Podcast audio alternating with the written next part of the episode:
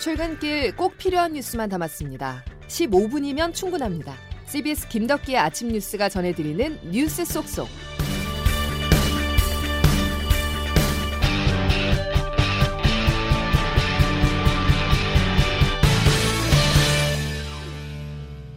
여러분 안녕하십니까. 10월 5일 김덕기 아침 뉴스입니다. 귀성과 귀경 그리고 축항스까지 대규모 인구 이동이 있었던 추석 연휴가 끝이 나면서 코로나19 방역도 다시 한번 시험대에 오르게 됐습니다. 최근 4일간 신규 확진자는 100명대 아래로 떨어졌지만 안정세도 확산세도 아닌 다소 애매한 상태라는 표현이 맞을 것 같은데요. 정부도 현 상황에 대해서 완전한 진정세로 보기는 어렵다는 판단으로 이번 일요일까지 이어지는 추석 특별 방역 기간 이후 적용할 사회적 거리두기 단계와 관련해 하향과 격상 두 가지 가능성을 모두 열어두고 있습니다. 박능우 중앙재난안전대책본부 1차장입니다. 연휴 기간의 검사량 감소 영향과 연휴 이동량 증가에 따른 감염 확산 시기 등을 고려한다면 이번 주 중반은 되어야 현 상황에 대한 정확한 평가가 가능할 것입니다. 아직은 코로나19의 확산이 완전히 진정세로 돌아섰다고 판단하기에는 이런 상황이며 긴장을 늦출 수는 없습니다. 정부는 추석 특별 방역 기간 이후의 거리두기 단계 조정과 관련해서는 이번 주까지의 유행 양상과 위험도 등을 종합적으로 평가해 주중반 이후 결정하기로 했습니다. 코로나 사태가 장기화하면서 마스크는 스마트폰과 함께 생활 필수품이 됐는데요. 그런데 다음 달부터는 마스크를 착용하지 않으면 최대 10만 원의 과태료가 부과됩니다. 자세한 내용 황영찬 기자가 설명해 드립니다. 감염병 예방법이 바뀌며 코로나19 전파 우려가 높은 장소에서 마스크 착용이 의무화됩니다. 일단 정부는 한 달간의 계도 기간을 두기로 했는데 계도 기간이 끝나는 다음 달 13일부터 마스크 착용을 거부할 경우 10만 원 이하의 과태료가 부과됩니다. 구체적으로 대중교통과 집회 시위 장소, 의료기관, 요양시설은 사회적 거리두기 단계와 관계없이 마스크 착용이 필수입니다. 마스크로 인정되는 건 식약처에서 인증한 보건용, 수술용, 비말 차단용 마스크입니다. 불가피한 경우 입과 코를 가리는 천 마스크나 일회용 마스크도 쓸 수 있지만 감염원 배출 가능성이 있는 망사형 마스크나 스카프 등 옷가지로 얼굴을 가리는 건 불가능합니다. 특히 입과 코를 제대로 가리지 않은 채 마스크를 쓰는 행위도 과태료 부과 대상입니다. 보건복지부 박능호 장관입니다. 마스크는 코로나19 백신이 아직 보급되지 않은 지금 상황에서 감염을 막을 수 있는 가장 확실한 방어책입니다. 다만 정부는 올바른 마스크 착용이 어려운 만 14세 미만 어린이나 발달장애 있는 경우 과태료 부과 대상에서 제외하기로 했습니다. CBS 뉴스 허영찬입니다. 마스크의 중요성을 느낄 수 있는 대형 사건이 미국에서 발생을 했죠. 도널드 트럼프 미국 대통령이 코로나19 확진 판정을 받고 군 병원에 입원을 하면서 미국이 비상입니다. 그런데 이르면 미국 시각 월요일쯤 퇴원을 할 수도 있다는 소식이 들어와 있습니다. 하지만 한때 심각한 상황에 놓였던 만큼 아직은 살얼음판이라고 합니다. 워싱턴에서 권민철 특파원이 보도합니다. 트럼프 대통령이 입원해 있는 군 병원 의료진들은 대통령의 상태가 호전됐다며 퇴원 가능성을 내비쳤습니다. 대통령의 상태가 호전된다면 우리의 바람은 이르면 내일 퇴원시켜 백악관에서 진료를 받게 하는 겁니다. 하지만 트럼프 대통령은 24시간 전까지만 해도 혈중 산소 농도가 떨어져 산소 호흡기 치료를 받았다고 합니다. 백악관 주치입니다. 어제 두 번째 산소 포화도 하락을 겪었는데 수치가 93%까지 떨어졌습니다. 코로나 환자들의 경우 혈중 산소 포화도 94% 미만이면 심각한 상태로 보기 때문에 트럼프 대통령의 상태가 소문대로 한때 위중했던 겁니다. 스테로이드제 덱사메타손을 투약한 것도 그 때문입니다. 다행히 코로나 치료 기간을 단축하는 데 효과가 있는 렘데시비르와 아직 안전성이 보장되지 않은 항체 치료제를 투약한 덕에 지금은 최소 정상 수치인 95%를 넘겼고 체온, 맥박 등 바이탈 사인도 정상을 되찾았다고 합니다. 트럼프 대통령이 예상보다 일찍 퇴원한다고 해서 대선을 한 달 앞두고 발생한 이번 사태가 가져올 복잡한 정치 방정식은 풀리는 분위기입니다. 하지만 그의 퇴원은 일반인들의 퇴원과 달리 병원 이상의 시설과 의료진들을 갖춘 백악관으로 퇴원하는 것이기 때문에 불안감과 불확실성이 완전히 해소됐다고 보기는 아직 이릅니다. 워싱턴에서 CBS 뉴스 권민철입니다. 마이크 폼페이오 미 국무부 장관이 도널드 트럼프 미국 대통령의 코로나19 확진으로 모레 예정을 했었던 방한을 연기했습니다. 미국 국무부는 폼페이오 장관이 어제부터 오는 8일까지 일본과 몽골, 한국을 방문하려던 계획이었었지만 내일까지 일본만 방문하고 다른 아시아 방문 일정은 이달 중으로 다시 잡을 것이라고 밝혔습니다. 트럼프 대통령 소식 이외에도 국민의 시선이 미국을 향했습니다. 국민 모두가 해외여행은 물론 외출을 자제하는 지금 강경화 외교부 장관의 남편이 미국으로 여행을 떠났었는데요. 이에 대해서 강 장관은 어제 송구스럽게 생각한다면서도 남편의 귀국 요청하기는 어렵다고 밝혔습니다. 보도에 조태인 기자입니다. 코로나19 방역 지침에 여행을 비롯해 추석 고향 방문도 자제해달라는 정부의 당부와 달리 강경화 외교부 장관의 남편 이일병 연세대 명예교수가 요트 구입을 위해 지난 3일 미국으로 출국한 것을 두고 비난이 쏟아지고 있습니다. 특히 외교부는 지난 3월 23일부터 미국을 포함한 북미 전 지역에 대해 여행 계획은 취소하거나 연기해달라는 특별 여행주의보를 발령한 주무부처이기도 합니다. 강 장관은 어제 취재진을 만난 자리에서 송구하다면서도 남편이 워낙 오래 계획하고 미루고 미루다가 간 것이라서 귀국하라고 얘기하기도 어려운 상황이라고 답했습니다. 이 교수는 지난 6월에도 그리스로 요트 여행을 계획했다 출국 전 취소하는 등 정부의 코로나 지침에 무신경한 모습을 보여왔습니다. 야당에서는 당장 내로남불이라는 비판이 나왔고 여당에서도 부적절하다는 지적이 나왔습니다. 민주당 김태년 원내대표입니다. 여행 자제 공고를 내린 어, 외무부 장관의 가족이 부적절한 행위를 하신 거다. 이 같은 논란이 당장 국정감사를 앞두고 터지면서 문재인 정부의 원년 멤버인 강 장관의 거치 문제로까지 확대될 가능성도 배제할 수 없는 상황입니다.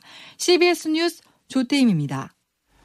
야당의 시간이 돌아왔습니다. 내일 모레부터 21대 국회 첫 국정감사가 시작되는데요. 추석 연휴 기간에 불거진 강경화 장관 문제뿐 아니라 해양수산부 공무원의 피격 사건과 추미애 장관 거짓말 논란까지 국민의힘은 단단히 벼르고 있습니다. 김기용 기자의 보도입니다. 여야는 이번 주 수요일부터 21대 첫 국정감사에 들어갑니다. 오는 26일까지 이어지는 이번 국감에서 더불어민주당은 국난 극복, 민생, 미래 전환, 그리고 평화를 4대 중점 의제로 정했습니다. 민주당 김태년 원내대표입니다. 정쟁이 아닌 정책 국감이 되도록 국회가 본연의 역할에 충실해야 합니다. 민주당은 공정경제 3법 처리 방안과 공수처 출범 문제 등 권력기관 개혁법도 이번 국감에서 다루겠다는 방침입니다. 반면 국민의힘은 문재인 정부의 실정을 들춰내겠다며 전방위 파상 공세를 예고하고 있습니다. 국민의힘 주호영 원내대표입니다. 문재인 정권의 실정은 일일이 꼽기도 숨찰 정도로 많습니다. 모든 남맥상들을 적나라하게 파헤쳐서 공무원 피격 사건의 경우 청와대의 늑장 대응 의혹을 추궁하면서 월북과 시신 훼손 여부 등을 둘러싼 진실도 파헤친다는 계획입니다. 추미애 장관 아들 의혹과 관련해선 검찰의 불기소 처분을 부실 수사로 비판하면서 특검 도입을 압박할 것으로 보입니다. CBS 뉴스 김기용입니다. 국민의힘 주호영 원내대표는 북한의 해양수산부 공무원 사살 과정에서 북한군 상부가 7.62mm 소총으로 사살하라고 지시한 것을 국방부가 파악을 했다고 주장을 하면서 청문회를 주장하고 나섰습니다. 국감에 앞서서 여당과 청와대를 강하게 압박하고 나선 것인데요. 청와대 입장에서는 돌파구를 찾아야 하는데 공동조사에 응해야 할 북한은 일주일째 침묵만 지키고 있습니다. 취재 김동빈 기자입니다. 문재인 대통령은 지난달 27일 긴급 안보장관 회의에서 북한의 피격 사건 진상규명을 위한 공동조사와 군 통신선 복원을 거듭 요구했습니다. 하지만 진상규명의 키를 쥐고 있는 북한은 어제까지도 아무런 연락이 없었던 것으로 알려졌습니다. 청와대는 일단 이번 주까지도 계속 기다리겠다는 입장입니다. 북한이 제안에 응답할 경우 남북 관계 복원의 단초가 될 수 있는 만큼 시간을 갖고 신중히 기다려보겠다는 겁니다. 지난 3일 KBS 9시 뉴스에 출연한 문정인 대통령 통일 외교안보 특보입니다. 투명하게 북의 입장을 보여주고 그래서 우리 정부와 국민이 설득이 되면은 거기에서 남북 간 간의 새로운 어떤 돌파구도 마련할 청와대는 연휴 기간 남북 대화를 통한 진상 규명에 대해 미국의 지지 입장을 이끌어내는 등 발빠르게 움직이기도 했습니다. 하지만 북한이 최소한 재조사 결과를 통보하거나 군 통신선 복원 요구를 받을지는 여전히 미지수입니다. 트럼프 대통령의 코로나19 확진으로 북미 협상 등 외교 일정이 꼬인 데다 미 대선 결과 또한 예측 불허인 상황이어서 불똥이 어디로 튈지 모르는 공동조사에 북한이 응할지는 더 예측하기 어려워졌고 청와대의 고심도 깊어지고 있습니다. CBS 뉴스 김동bil입니다. 다음 소식입니다. 추석 연휴 마지막 밤 손흥민 선수가 보름달만큼 넉넉한 골 소식을 전했습니다. 과거 박지성 선수가 활약을 한 맨체스터 유나이티드를 상대로 두 골을 몰아치면서 한국인 최초로 유럽리그에서 100골을 넣은 주인공이 됐습니다. 장성주 기자가 보도합니다. 손흥민 선수가 더 강해져서 돌아왔습니다. 지난달 28일 뉴캐슬 유나이티드와의 경기에서 햄스트링, 그러니까 허벅지 뒷근육을 다쳤는데요. 우리 시간으로 오늘 새벽 맨체스터 유나이티드와의 잉글랜드 프리미어리그 4라운드에 선발 출전해 2골 1도움을 기록했습니다. 소속팀 토트넘 호스퍼는 전반 30초 만에 페널티킥을 허용하며 선제골을 내줬지만 손흥민 선수가 있었습니다. 손흥민 선수는 두 팀이 1대1로 맞선 전반 7분 해리케인의 패스를 받아 빠른 발로 수비수를 따돌린 뒤 역전골을 넣었습니다. 전반 31분에는 상대 수비수의 실수를 놓치지 않고 역습 기회를 만들어 도움을 추가했고 6분 만에 추가골을 기록하며 팀의 6대1 대승을 이끌었습니다. 오늘 경기에서 빅리그 100호 골을 기록한 손흥민 선수는 우리나라 축구에 새로운 이정표를 세웠습니다. 앞서 차범근이 보유했던 한국인 유럽 빅리그 최다 골인 98골을 넘어섰기 때문입니다. CBS 뉴스 장성주입니다. 우리나라 여성운동의 기틀을 닦은 선구자로 꼽히는 이효재 이화여대 명예교수가 어제 향년 96세로 별세했습니다. 한국여성민우회 초대 회장 등을 지낸 고인은 호주제 폐지와 동일노동 동일임금 운동, 국회의원 비례대표제 도입, 여성 50% 할당제, 부모성 같이 쓰기 선언 등에서 발자취를 남겼습니다. 오늘부터 진행되는 방탄소년단의 소속사 빅히트 엔터테인먼트의 공모주 청약에서 한 주를 받으려면 적어도 7천만 원의 청약 증거금이 있어야 한다는 전망이 나오고 있습니다. 금융투자 업계 등에 따르면 빅히트 엔터테인먼트의 공모가는 13만 5천 원으로 청약 증거금이 100조 원 정도 몰릴 경우 경쟁률이 1038대 1이 돼 한 주를 받기 위해서는 7천만 원이 필요하다는 계산이 나옵니다. 5.18 당시 헬기 사격과 관련해서 고 조비오 신부의 명예를 훼손한 혐의로 기소된 전두환 씨에 대한 형사재판 결심 공판이 오늘 열리는 가운데 검찰의 구형량에 관심이 모아집니다.